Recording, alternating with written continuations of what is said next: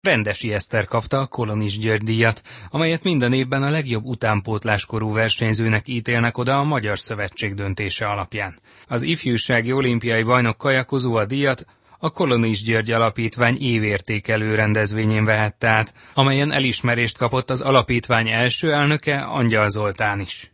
Az ünnepség hivatalos része után először a jelenlegi elnökkel, Csabai Edvinnel beszélgettünk olyan távlatokba jutott az alapítvány, talán mondhatom ezt minden túlzás nélkül, amire akkor az alapítók sem számítottak. Számos programot vezetünk, és a különböző események kapcsán több tízezer embert, különösen fiatalokat, fiatal sportolókat sikerült elérnünk. Most a teljesség igénye nélkül azok a programok, amelyek megítélésem szerint a legjelentősebbek az alapítvány életében, és az elmúlt évek során kerültek kialakításra a karrierkövető program, ami elsősorban a sportágon belül tevékenykedő edző jelölt jelöltek pályáját igyekszik támogatni és őket mentorálni. Ezen kívül a fiatal versenyzőknek, a középiskolás korú 15-18 éves kajakkenus versenyzőknek próbálunk félnapos eseményeken olyan muníciót adni, amelyel talán a karrier tervezésüket, vagy az életpályájuk tervezését segíthetjük, illetve a tanulás és az élsport összeegyeztethetőségére is talán sikerül jó megoldásokat javasolnunk. Ezen kívül az öt próba Tokióba csapatával számos esemény megszervezésében együttműködünk. Ilyen a Kolonics György emlékfutás például, ahol az évben 4500-an vettek részt. Sokan voltak sportágon belüliek, viszont számomra óriási öröm volt, hogy nagyon sokan jöttek olyan szabadidős sportolók, akik nem a kajakkenu sportból érkeztek. Több ember díjaztak, köztük volt Rendesi Eszter, aki a 2018-as év alapján megkapta a Kolonis díjat, illetve Angyal Zoltánt is díjazták, aki ennek az alapítványnak az első vezetője volt.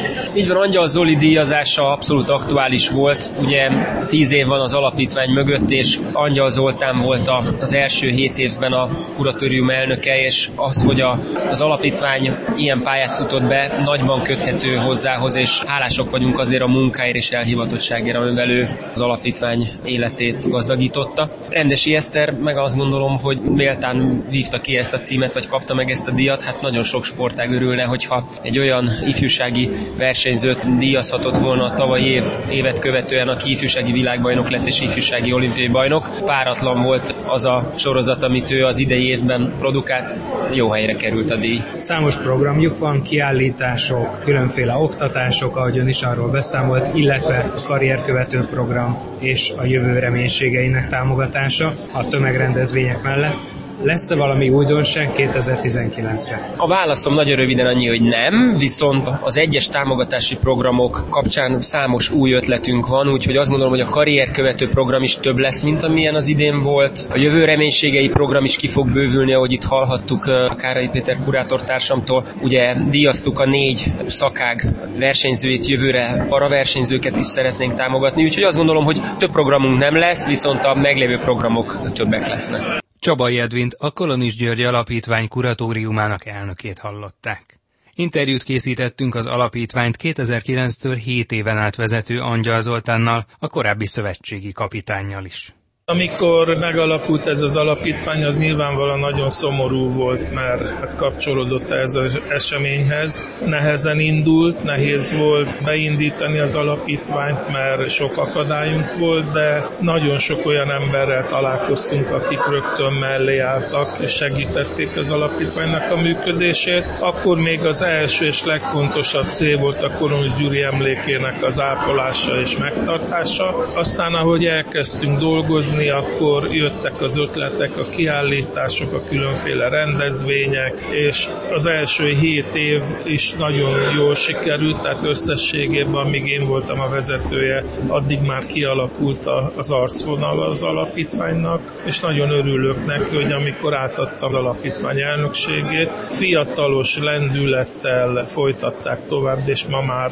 tényleg egy számottevő alapítványról beszélünk, és ez engem nagyon-nagyon boldog dolgát tesz. Az ön fejében mennyire élnek azok az emlékek, amelyek Kolonis Györgyhöz, az ő pályafutásához, egyáltalán a stílusához, megjelenéséhez, kommunikációjához, versenyzéséhez kapcsolódnak? Tudja, hogy vannak az emlékek, azok mindig halványulnak egy kicsit, de én abban a szerencsés helyzetben vagyok, hogy a Velence Tavi vízisportiskolának vagyok a szakmai igazgatója, és ott mi a Sukorói pályán egy évbe 5-6 versenyt rendezünk. Ez azt jelenti, hogy ott van a Kolonics szobor is, amit odaépítettek, és gyakorlatilag az összes eredményhirdetés, minden jelentős esemény ott zajlik, mert az egy olyan helyen van, ami központja a pályának, és ha ott van az ember, mindig gondol a Gyurira, mert egyszerűen kénytelen vagy rá gondolni, és hál' Istennek a gyerekek is, ahogy jönnek, mennek, kicsi gyerekek még, ők is nézik, kérdezik, ki volt ez, szóval nagyon sokat számítanak ezek a versenyek, mert az emléke tényleg él, és a gyerekek között is ott van, és ez jó dolog. Teljes magyar sportéletet tekintve, hogy látja, mennyire sikerült megőrizni, ápolni Polonis György pályafutását, emlékét? Amit az alapítvány csinál, azok mind jó dolgok. Az edzőképzéssel kapcsolatban a legeredményesebb versenyzőknek a díjazásával, a kolonis kuratóriumban dolgozóknak a megbecsülésével, ezek mind nagyon-nagyon jó dolgok, és meggyőződésem, hogy akik ebben részt vesznek, azok viszik tovább ennek a hírét, és bízom benne, hogy egy ilyen esemény, mint ez a mostani, itt az egész országból itt vannak a versenyzők, ők mind hazamennek, és mind mesélni fognak erről, és mindenhol a Kolonis Gyurinak a neve fog egy rövid ideig szerepelni, és ez is egy jó dolog. Angyal Zoltánt, a Kolonis György Alapítvány első elnökét, korábbi szövetségi kapitányt hallották. A friss kolonis díjas Rendesi Eszter célja, hogy egyszer olimpián szerepelhessen, azt azonban nem tudja, hogy mikor jöhet el az idő erre. Az Újpest versenyzőjét először a kolonis díjról kérdeztem. Hihetetlenül örülök neki, nem gondoltam volna, és remélem, hogy valahogy meg fogom tudni hálálni. Remek eredményeket ért el tavaly, ugye ezzel szolgált rá erre a mostani elismerésre. Hogyan élte meg a tavalyi sikersorozatát? Nagyon örülök neki, szerintem még mindig nem sikerült teljesen felfogni, és hihetetlen. Melyik volt a legjobb versenye, vagy a legjobb futama, ha egyet választhat? Én a világbajnokságot választanám, mert akkor nálam idősebbekkel kellett versenyezni question is, and ezután pedig megnyerte a Buenos Aires ifjúsági olimpia gyorsasági versenyét is a női kajakozók között, de ott gyakorlatilag mondhatjuk azt, hogy nem volt ellenfele. Számított rá, hogy azon a versenyen ilyen különbséggel tud győzni? Nem, egyáltalán nem számítottam rá. Ez is hatalmas meglepetés volt, főleg azért, hogy ez különbözött a rendes kajakenú versenyektől, mert nem egyenes pályán kellett menni, hanem nyolcas alakban. Utána pedig még egy slalom versenyt is kellett teljesíteni, de nyilván a gyorsasági számon volt a fókusz. De hogyan készült fel gyorsasági versenyzőként egyáltalán arra, hogy egy slalom viadalon oda tudjon állni utána? Nagyon nehéz volt. Előző évben már november-december körül elkezdtük gyakorolni a slalom versenyemet, és nagyon nem mert én voltam az utolsó, aki meg tudta csinálni az Eskimo fordulót. Elképzelhetetlen volt számomra, hogy egyáltalán az Eskimót megcsináljam, nem hogy ki is jussak. Ő egyébként még hajóba slalom versenyen bármikor életében, vagy pedig ez egy egyszeri, egyéves kitérő volt? Nem tervezek. A gyorsasági versenyekből viszont 2019-ben is sok lesz. Milyen célokkal vágott neki a mostani felkészülésnek? Még nem tűztünk ki célokat. Először szeretném a téli alapozást rendesen megcsinálni. Milyen munkát végeznek ebben az időszakban? Leginkább erősítés, kondiedzések vannak, futás és úszás egyes menőként nyilván, meg gyakorlatilag ebben az időszakban mindenkinek az első hónapokban az egyes a legfontosabb, de mennyire van a fejében egy esetleges csapathajós szereplés? Szeretném abban is kipróbálni magamat, mert abban még nem volt nagyon sokszor részem. Három olimpiát is rendeznek a 2020-es években, a következő Tokióban jövőre. Erős a magyar mezőny, a magyar felnőtt mezőny, és ugye kifejezetten fiatal hozzájuk képes, de a fejében van-e a Tokiói olimpia, vagy inkább Párizsra fókuszál? Szerintem minden sportnál csak az lebeg a szem előtt, hogy legyen egy olimpia. És a Párizsi az reális lehet, hogy elérzi? Nem, nem, nem gondolnám. Szerintem még túl fiatal leszek. Mennyit kell dolgozni ahhoz, hogy valaki ilyen sikereket érjen el? Hány órát edz egy nap, mondjuk átlagosan, akár így a téli időszakban? Nagyon sokat kell hozzá dolgozni, egy héten én nyolcszor járok edzeni. Mennyit számít az edző, és mennyit a versenyző akarata, kitartása, motivációja? Hogyan tapasztalta? Szerintem 70% az edző és 30 a versenyző. Nekünk csak az a feladatunk, hogy megcsináljuk azt, amit ő mond, és neki kell kitalálni, hogy mit. Rendesi Esztert, az Újpest ifjúsági olimpiai bajnok kajakozóját hallották. A Kolonis György Alapítvány kuratóriuma néhány hete döntött a jövő reménységei program idei díjazottjairól. Közülük az ifjúsági olimpiai ezüstérmes kenussal, Göncöl Laurával beszélgettünk. Nagyon-nagyon örülök, hiszen Kolonis György a példaképem, és örülök, hogy az ő nevéhez fűződő díjazásban részesülhettem. Ehhez ugye az ifjúsági olimpiai szereplés is hozzájárul.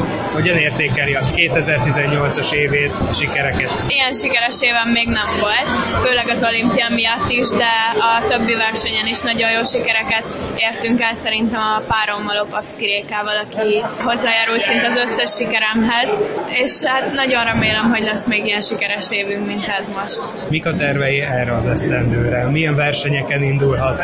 Mennyire látja át ezt az évet?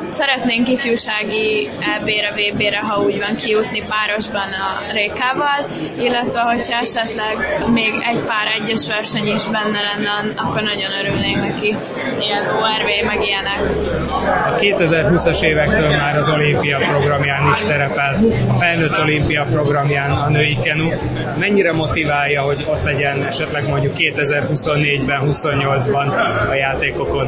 Mindenképpen motivál, hiszen két számunk is van az olimpián, ezért az a legnagyobb célom, de emellett azért a kisebb célokra is nagyon sok mindent feláldozok a céljaim érdekébe, és nagyon sok munkát belefektetek. Hogyan néz ki egy átlagos edzését? Mennyit kell dolgozni azért, hogy sikereket érjen el valaki női kenuban? A hét majdnem minden napján kell edzeni, és hát egy olyan másfél órát szerintem, és az edzések mellett szerintem nagyon fontos még az is, hogy helyesen táplálkozzunk, illetve hogy a nyújtások sem maradjanak el. Göncör Laura ifjúsági olimpiai ezüstérmes kenust hallották. Víztükör. Az Inforádió kajakkenu és vízisport magazinja. Már a véget ért a víztükör. Friss műsorral legközelebb jövő kedden este fél kilenctől várjuk Önöket. Magazinunk korábbi adásait meghallgathatják, és akár le is tölthetik az Inforádió honlapján, az infostart.hu oldalon. Kollégám Zsubák Tamás nevében is köszönöm figyelmüket, Farkas Dávidot hallották.